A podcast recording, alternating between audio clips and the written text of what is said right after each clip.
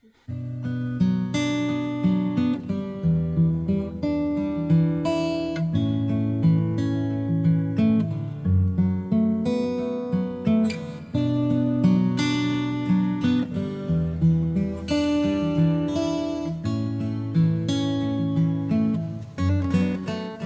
and welcome. You've tuned into the School of Ministry podcast. Paul is your Bible teacher today. He has years of experience as a pastor, seminary instructor, and more. Later, you will be given information how to reach us. If you have questions you would like addressed, let us know. Maybe you have a need in your life and want to know how the Bible gives answers that apply to us today. Feel free to contact us. Now, enjoy the lesson. But Paul said, I am absolutely persuaded of this very thing that God who saved you has begun the work. So if God has begun the work, He isn't through with you, He hasn't forgotten about you, and it's important that you understand that salvation is a work of God, and He who began that work is God, and He hasn't left you alone. He is still watching over you, He's still caring for you. Paul says to these same Philippians in 1 and verse 29 For to you it has been granted, or it has been given. And this is, in other words, that we're kind of a passive recipient on behalf of Christ, not only to believe in Him, but also to suffer for His sake. So we have the opportunity not only of believing, but of suffering for Christ. And we might not realize that that's a joy, that that's an opportunity. We might not see it like that. But that's what Paul says. In other words, the God who saved you through faith is the same God who has given you trials, sometimes suffering. It's been granted for Christ's sake that you should believe, that we could trust Him in greater ways. In chapter 2 and verse 13, to the same Philippians, it is God who is at work in you both to will and to work for His good pleasure. I always realized that after I got saved, you know, when I was a kid, we had to go to church. We were forced. But after I accepted Christ, you know what? I wanted to. I wanted to be there. I wanted to learn. I wanted to sing the songs. I wanted to be in the fellowship. Why? Because God changed my want tos. And that's what He does in salvation. It's God who saves. Listen to John 1 and 12. But as many as received Him, to them gave He the power to become the sons of God, even to those who believe on His name, who are born, that is, born again, not of blood nor of the will of the flesh, nor of the will of man, but of God. So salvation is God's working in you and through you. So now let's go back to Philippians 1 6. I am confident, persuaded, assured, absolutely convinced of this very thing that the God who saved you started, and the word that's translated good is a word that says noble. He has begun a noble work in you. The good means noble. Salvation starts the process of sanctification and it brings about finally glorification. The God who started that work in you will perfect it. Will is an absolute. Tremendous thought. Epitele, really perfect it. It's a compound, completed idea there. To bring it to full conclusion, to bring it to its completed end. Now, Paul doesn't say, Well, I hope this works out. He says, I'm confident of this. I am assured of this. I am absolutely convinced of this. I am fully persuaded of this one thing that God who saved you and began a noble, sanctifying work is going to complete it. That ought to give you joy. That's a, a source of great truth. God, who began the work of salvation and sanctification, is going to bring it to completion.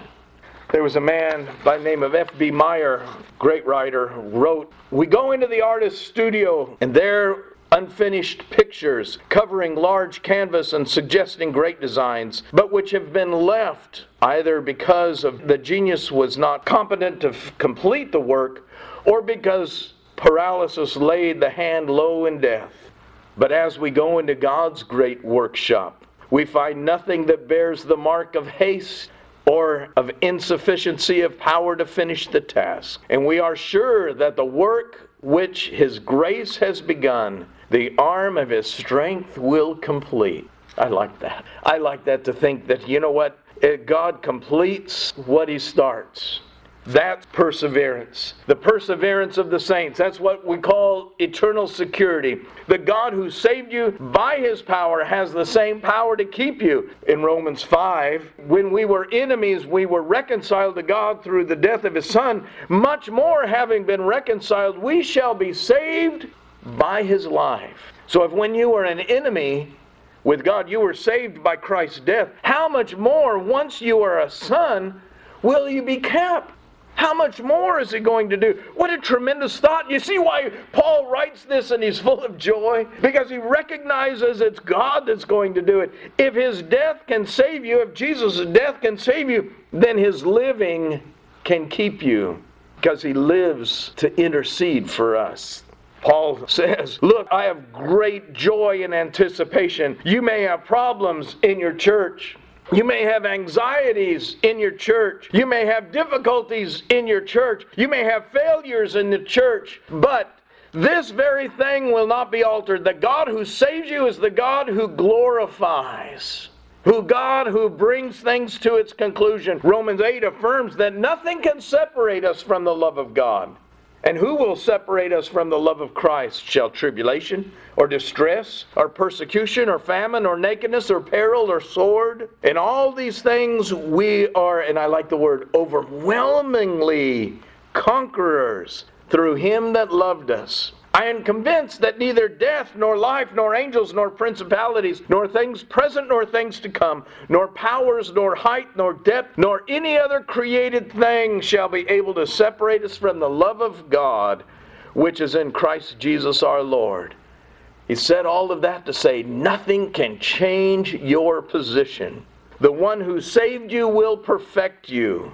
That's the perseverance of God's people, the perseverance of the people that love the Lord. And in reality, that salvation or justification leads not only in our sanctification, but to glorification. John 6 37, it says, All that the Father gives me shall come unto me, and I have lost none of them, but will raise him up at the last day. No one is lost in the process. But then he says, and I want to just close out with one final thought until the day of Christ Jesus. Until the day of Christ Jesus. What does that mean? I think Paul had joy anticipating the day of Christ Jesus. He's looking for the fulfillment. The day of the Lord is a common Old Testament term. It's used over 20 times in the Old Testament. The day of the Lord always refers to divine judgment of sinners. The day of the Lord is a time of God's wrath. It always refers to an outpouring of wrath. The ultimate expression of the day of the Lord will be the return of Christ, God pouring out his wrath on the ungodly of all the ages.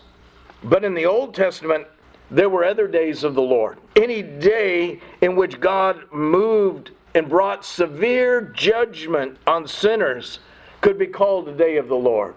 So I just want you to understand that the final day of the Lord is when he comes to judge the ungodly at the second coming of Christ. When all of those that are without Christ will be judged. It's also called in 1 Thessalonians 5 4, the day. And in 2 Thessalonians 1:10, that day. And in both cases it refers to the day of judgment, the day of wrath, the day of vengeance, the day when God punishes sinners. It's an interesting thing, but this is different because this doesn't say the day of the Lord, it says the day of Christ Jesus. So, how does that differ? It's interesting, and we'll discover some interesting things from this verse because the day of Christ obviously refers to some time when the believers will be glorified. Hi, let me interrupt for just a moment and update you with some information. You can now contact us at schoolofministryresources.org or BibleLandmarks.com. We also now live stream services on Landmark Stockton, all one word, .com, or you can see us on Facebook at Landmark Missionary Baptist Church of Stockton. We look forward to hearing from you. We would love to send you information. So thank you, and back to our podcast. The day of Christ Jesus reminds us of the day when He's going to be glorified. He's going to perfect you in the day of Christ Jesus. Speaks of the day when believers are made perfect. We have everything. We're complete. Salvation is complete. Justification, sanctification, it's all completed, and now we're in glorification. And you'll notice also in verse 10, and we're going to, Lord willing, in the next week, we'll get to that, because he says, in that you may approve the things that are excellent, and that you may be sincere and without offense till the day of Christ. See, when we're going to talk about that because that day of offense and, and the being sincere has some beautiful word pictures associated with it. But what is the day of Christ? The day of Christ is something that Paul says, holding fast to the word of life, so that in the day of Christ I may rejoice. So that in the day of Christ I may rejoice in Christ, that I've not run in vain, neither labored in vain. Here, the day of Christ has to do with a positive event something that causes the believers to rejoice. That even though Paul is chained up to a Roman soldier, he's rejoicing and looking forward to the day of Christ. It's a time to be proud. It's a time of joy. It's a time to rejoice. It's a reference of we're going to be with our Savior. We're going to be with the Lord. And it's a wonderful place to draw our mind on what great things he has in store. In 1 Corinthians 5 and 5, that's a situation where a man needs to be disciplined in the church at Corinth, and he's a sinning believer. And it says that they were to deliver such a one unto Satan for the destruction of the flesh, that his spirit may be saved in the day of the Lord Jesus that he could be brought back into fellowship and he could look forward to that day. So now we have the day of Christ, we have the day of Christ Jesus, and the day of our Lord Jesus Christ. For in all of these, they all look forward to the very same thing. Even though it words it in many different ways. In every one of those places, it refers to the glorification of saints. So when you see the day of the Lord, you know we're talking about judgment on sinners. And whenever you see the day of Christ, of Christ Jesus, or Lord Jesus, or the Lord Jesus Christ, you're talking about the glorification of the saints.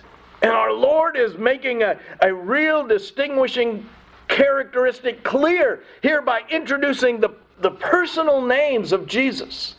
And it's celebrating an intimacy and a unique relationship that we have to God through Christ. You see, he's going to continue the work that he's begun in you. Back to Philippians 1. I am confident of this very thing, that he who began a good work in you will fulfill it, will bring it to completion in the day of Jesus Christ. He's going to carry on right on. He's going to keep on working. And when we meet Christ, what a tremendous thought. God will finish his work of grace. God isn't like men. Men conduct experiments. We test to see if this works, if that works. I get on my computer and I try this and it doesn't work, and it's like, ah, frustration. But God has a plan. God is the major programmer, He knows how it all works and we are divinely preserved. That's what Paul's saying, and that's why he is full of joy. He's saying that in all of this thing, in all of this, God is going to work, and whatever you might be going through and whatever you may be having to deal with, it's okay because God's working and God is doing much more. So Paul's saying here, here's my folks, here's my joy, folks, my joy no matter what goes on. What goes on in my life? What goes on in your life? What goes on in your church? What goes on in this church? The work that God began, He will complete. And so His joy was a joy of anticipation. He was anticipating the great. It's very much like those marvelous words of Jude. Now, to him who is able to keep you from stumbling and to make you stand in the presence of his glory blameless with great joy. See, that's why Paul is joyful. God is going to get us all there. You say, well, what's the implication? If you focus on what's wrong, and I've, and I've heard, and it's easy to get in this, they've always said, best Sunday lunch is to roast preacher. That preacher, man, he didn't even get through one sentence. He couldn't even do this. He, you know, and we're just going to tear him apart. But we don't look at what's wrong in the church because, after all, we're all flawed people and flawed leadership and causes about flawed churches. However, God is in control and He will bring it to His conclusion. You might get very depressed. Oh, our church isn't what it ought to be. We're not doing whatever we might think you should be doing. But if you focus on what the church is going to become, if you focus on what God can do, then you begin to get excited. Then you begin to get joyful. Now, take your choice. Paul could have been moaning and groaning, woe's me. Now, this Paul, I've been there. I've been moaning and groaning, and I've been on that side. And then I've seen the other side, where this Paul of the scripture, chained up to a guard, is saying, My joy is full and my joy is great. And you know, the first exciting thing about that is nobody's going to get lost. Some of you may be Dallas Cowboy fans. And if you are, my wife's a dear Dallas Cowboy, but she will remember the name Leon Lett. Everybody who's a Dallas Cowboy fan remembers Leon Lett about to carry that ball and win the game, right? Right at the what two yard line, one yard line, and he's just he's just making it. He's turned around. He's looking at everybody. Hey, look at me, and he drops the ball. he dropped the ball, and what happened? Dallas lost. Aren't you glad? That God, who began a good work in you, doesn't make you carry the ball? Aren't you glad that we're not getting right to the one yard line and saying, Whoa, I've made it? It's God who does the work. It's God who does all of those great things. We're not going to get to heaven, and the Lord's not going to say, Oh, because you were faithless, 250 people aren't here. You dropped the ball. That'd send you to the asylum, wouldn't it? When it's all on you. And, and do you realize that there's the church started out good, and, and the Lord's not going to say, well, it started out good, but you lost them. No, that's not our responsibility. And you could really get distressed about the Lord's churches, and you could really get worked up. Oh, it's not what it ought to be. We know that.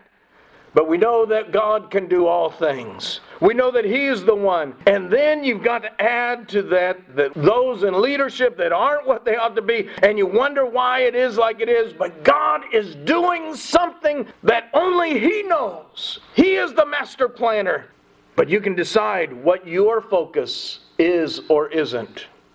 You can rejoice in what it's going to be. You can rejoice in what God is going to do. And I choose to do the latter. It's a wonderful thing that we're all going to get there through the love of Christ. And if you belong to Him, we're going to get there. He is going to make sure and see you through. So, Paul, in this sense of joy, this overwhelming, triumphant joy, that he says, in the end, the Lord's churches are going to be exactly what He wants them to be.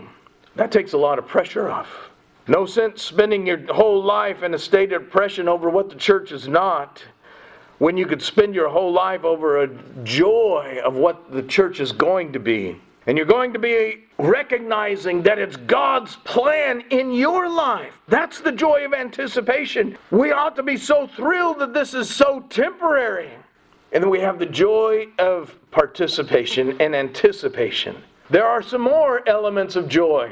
But you'll have to tune in next week, same time, same channel. You see, we have great opportunity because God invites you to His work. I want to close out with that final thought. God invites you to His work. How? What a blessing that He who had began a good work in you will complete it in the day of Christ Jesus. He wants you to come and join Him in His work. But first, you've got to know Christ as your Lord and Savior. You have to know Jesus. If you're not a child of God, you don't have this kind of joy. You don't have this kind of hope. You don't have this peace that we have. You don't have all of the things that God is trying to do in your life. We want you today to know that you have Christ as your Lord and Savior, that today you will be born again, that today you would know Jesus personally as your Lord and Savior. Thank you for listening. We hope you've enjoyed the message. If you want to hear Paul in person and are in the Stockton, California area, we invite you to join us at Landmark Missionary Baptist Church, 301 East Alpine Avenue. That's near the University of the Pacific. He brings the Bible message every Sunday at 11 a.m. and other times as listed. We trust you've been encouraged, challenged, or generally built up spiritually. If this lesson has sparked questions on this or other topics, please see our contact information in the description or email us at sclofministry at gmail.com. We look forward to hearing from you.